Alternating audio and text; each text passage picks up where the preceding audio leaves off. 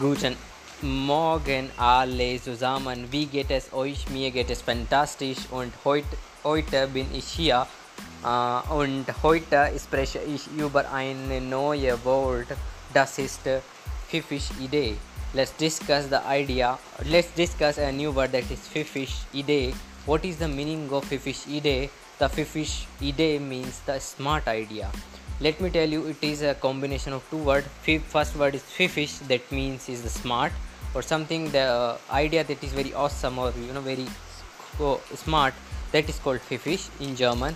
And second word is die Idee. Idee means the idea or you can say concept or thought you can say, uh, and it has two forms. In, sing- in singular we say die Idee and in plural we say die Ideen. So if you want to say uh, it is a great idea or that is a very smart idea, then you can say das ist eine pfiffige Idee. Das ist, uh, das ist eine pfiffige Idee. Like this you can use it.